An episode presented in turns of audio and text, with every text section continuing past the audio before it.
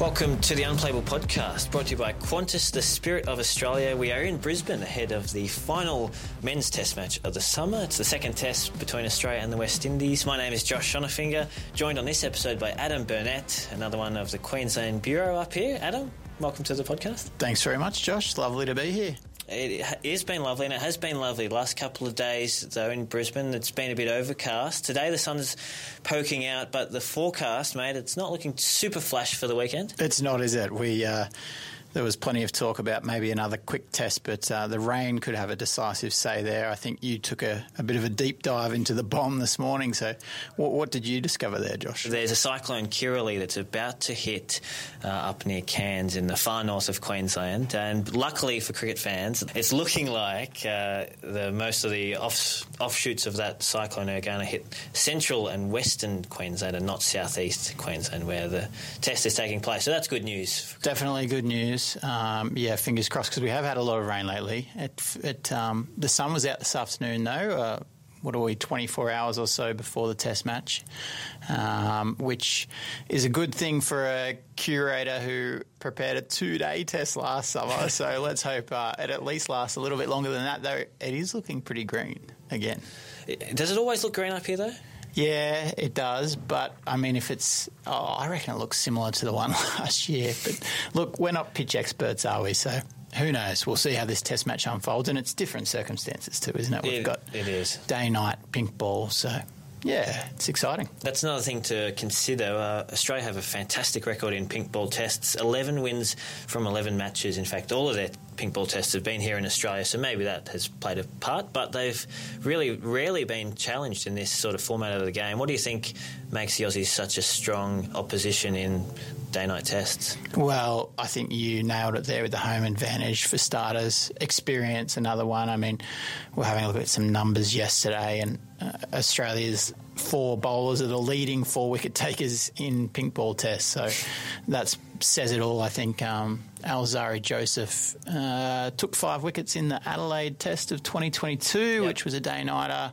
Kemar Roach has taken five wickets in, in two tests um, but I don't think he's played a day night test since 2018. So, and um, Shamar Joseph, we know, is very new to the test scene. So, yeah, there's a huge golf inexperience there. So that will be um, telling. And I thought it was telling as well. Pat Cummins talking yesterday about the fact that he hadn't even picked up a pink ball in two years. He seemed very unfazed by the change, which you know, back in the day when it first came along, um, they were they were pretty uh, very cautious and a little bit sceptical of the pink ball. But now it just seems like business as usual. Why don't we have a listen to what uh, Aussie captain Pat Cummins had to say about uh, picking up the pink ball again for the first time in a little while? Uh, I haven't played in a pink ball for a little while now. I played one at Hobart, I think, two years ago, but.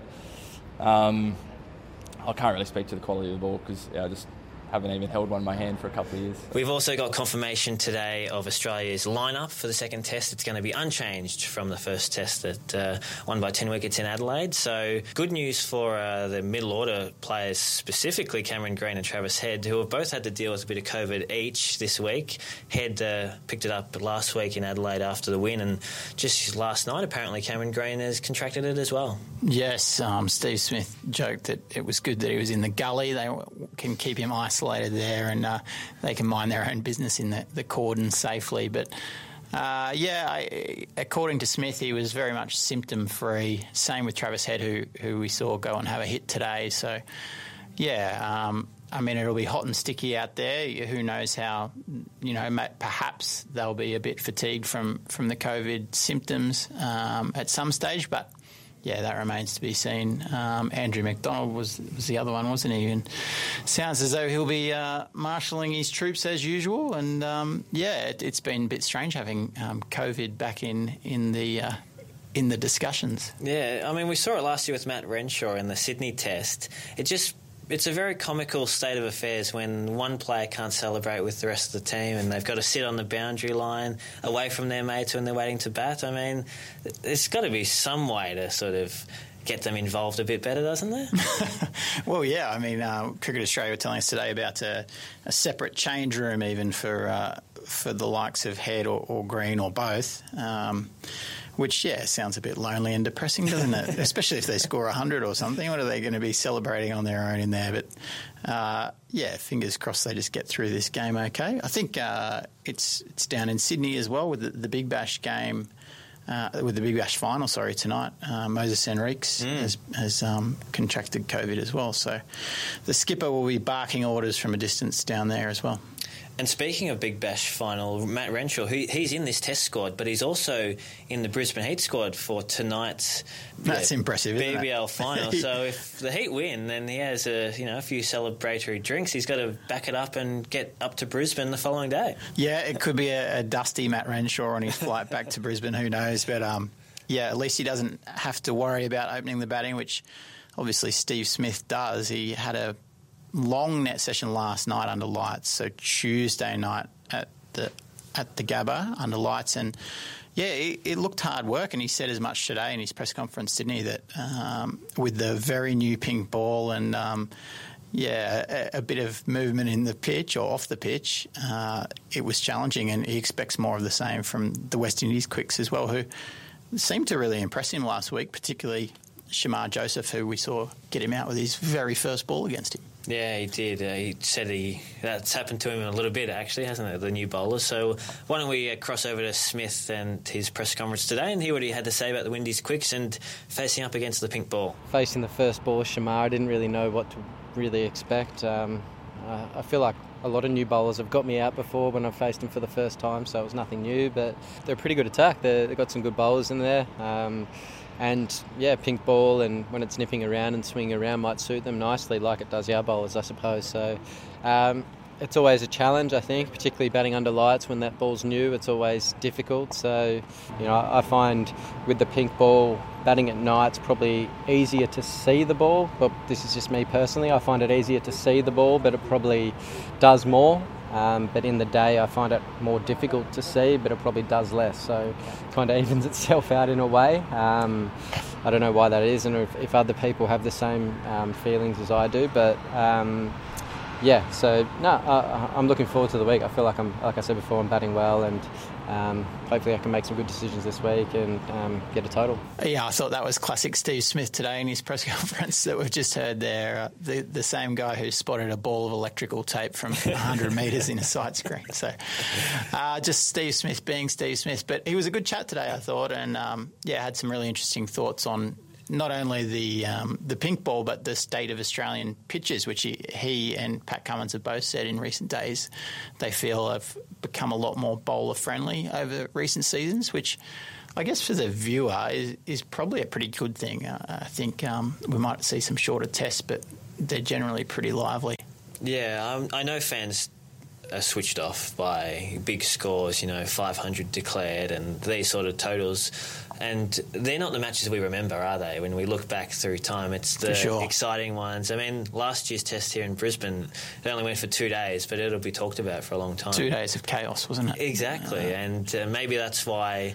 Um, the shorter tests aren't necessarily a bad thing. And I used to hate the idea of four day tests becoming a thing, but now I'm actually coming around to it because if the game is fast forwarded a bit by design, maybe we're going to get more exciting cricket and less of the boring stuff. So we make sure that the pitches are a bit more lively. Yep. Play at four days. Uh, are you looking at more overs packed into those days, or is that an impossibility with the over rates? Well, we know the players kick up a stink whenever we ask them to bowl more overs during a day, so we might leave that one, but then again again, are you cutting out more cricket from the fans? It's a tough question. Mm, it's probably a place they'd ideally like to get to the four days, but yeah, well, time will tell. Let's move over to the West Indies team. They showed some signs in the first test, it's fair to say, but at the end of the day, the scorecard says it was a 10 wicket loss.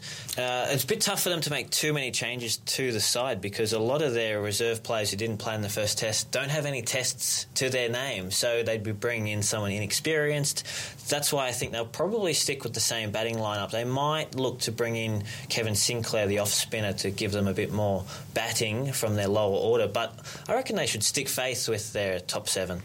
Definitely showed positive signs. They were in it. Pat Cummins definitely thought they were competitive, didn't he, at stages in that test? Um, the big challenge, of course, is, is piecing that together across the course of a test match against a, a very good Australian side in their backyard. And yeah, I, I, do think the experience will, will again show, or the, the lack of experience. But um, no, look, they were more competitive than we anticipated, and let's hope for more of that. Yeah, so it was an unbelievably uh, inexperienced side. I mean, we know Kraigg Brathwaite, he's the captain, he's been around for 87 tests. But then if we go down that top order, Tej Narayan Chanderpaul, only eight tests to his name. Kirk McKenzie had one. Alick Athanaze had two. And then two debutants, Kavem Hodge and Justin Greaves, so had none to their name. So, I mean, that's a top six of basically single figure test players. You've got to give them a bit of time to find their feet at this level. For sure. And I, I think we saw that particularly with Kirk McKenzie at number three. He was quite impressive, wasn't he? He batted Played well. glorious shots. Yeah. And look, at the other end of the scale, that there is experience there, like you said. Brathwaite, who scored 100 out here uh, last summer, and Kemar Roach, who was seen incredibly, um, was on the scorecard of the last time the Windies and Australia met at the Gabba. Um, the one remaining player from either side from that Test match way back in 2009, which is an incredible feat in itself. But um, yeah, look, there's some positivity there for, for the West Indies, and hopefully they can take it into this Gabba test. There's been a few changes to Australia's white ball squads as well. We know that the West Indies are bringing out a very strong T20 squad for that series that's going to be taking place in a couple of weeks. But today we've got Australia's T20 squad for that fixture. Uh, Mitch Marsh is going to captain the team. Pat Cummins and Mitchell Starc are going to have a rest. So is Steve Smith, actually. But it's a big hitting, big bash all stars sort of side. And it features a lot of players who won that T20 World Cup in 2021. It does. I, it's good to see Matt Short in there, obviously, after a well deserved, massive yeah. season uh, with the big bash. And I was actually surprised not to see Jake Fraser McGurk get a Guernsey there. I thought maybe he would have got a start. Um, obviously added to the one day squad. Yeah, let's touch on that. So mm-hmm. Bartlett and Fraser McGurk come into the one-day squad along with Will Sutherland. So a couple of fresh faces there as I guess selectors look ahead to the next World Cup in yeah just under four years' time. Yeah, and I mean with Bartlett and, and Sutherland added in, um, I hear the Michael Neser fans screaming from afar. It's a good call, but look, he's almost those two guys are what 25 24 um, and Neser unfortunately um, is, is just caught up in this era of very good fast bowlers and, and these guys I think Pat said yesterday that it's always a consideration age as, as they look mm. towards these marquee uh, white ball events, the ICC World Cups and Champions Trophies and the like. Um, so, I mean, it, it, makes sense to give the youngsters um, a dose of experience uh, where they can, and this is a pretty good opportunity for that. There's lots of Michael Neser fans up here in Brisbane too, aren't there? Absolutely, yeah. He's, he's well loved. He's well loved across the country. uh, if you want to see those squads, jump onto cricket.com.au or the CA Live app. You can find all that information right there. Adam, do you want to make any big calls for this final test match uh, before they get underway in the Gabba? I don't know if it's a huge call, but I do think Steve Smith will break what's been a bit of a runs drought by certainly by Smith's standards, and I think we can expect to see him score his first hundred as a Test opener. Most wickets with the pink ball. Oh, good question. Uh, let's let's run with Josh Hazlewood. Um, like it. He's obviously uh, landing them in the right areas as he has a, a habit of doing, and uh, yeah, it's it's garnering him plenty of wickets. Certainly did in Adelaide, and uh, yeah, it'd be hard to see not more of the same in, in Brisbane. This has been the Unplayable podcast brought to you by Qantas, the spirit of Australia, and enjoy the Gabba test.